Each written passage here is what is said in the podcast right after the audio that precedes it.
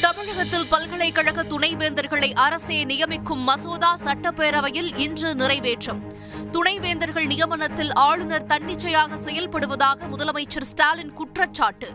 மசோதாவுக்கு எதிர்ப்பு தெரிவித்து அதிமுக பாஜக உறுப்பினர்கள் வெளிநடப்பு. திமுக இரட்டை வேடம் போடுவதாக எதிர்க்கட்சி துணைத் தலைவர் ஓ பன்னீர்செல்வம் விமர்சனம். பொதுமக்கள் பொது இடங்களில் முகக்கவசம் அணிவது கட்டாயம்.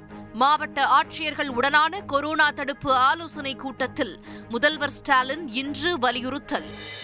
வேலூர் தொரப்பாடி அரசு பள்ளியில் மாணவர்கள் வகுப்பறை மேசைகளை உடைத்த சம்பவம்.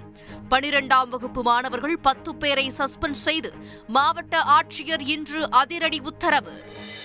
காங்கிரஸ் கட்சியில் அதிகாரம் அளிக்கப்பட்ட செயற்குழு இரண்டாயிரத்து இருபத்தி நான்கு என்ற புதிய பிரிவு தொடக்கம். இரண்டாயிரத்து இருபத்தி நான்கு நாடாளுமன்ற தேர்தலுக்கு தயாராகும் வகையில் காங்கிரஸ் தலைமை இன்று அறிவிப்பு. சென்னையில் நேற்று மின்சார ரயில் விபத்துக்குள்ளான சம்பவத்தில் லோகோ பைலட் மீது இன்று வழக்கு பதிவு. ஸ்டேஷன் மாஸ்டர் அளித்த புகாரின் பேரில் எழும்பூர் காவல் நிலைய போலீசார் விசாரணை.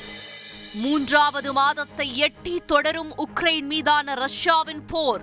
உக்ரைனுக்கு எழுநூற்று பதிமூன்று மில்லியன் டாலர் ராணுவ நிதி உதவி வழங்கி அமெரிக்கா அறிவிப்பு.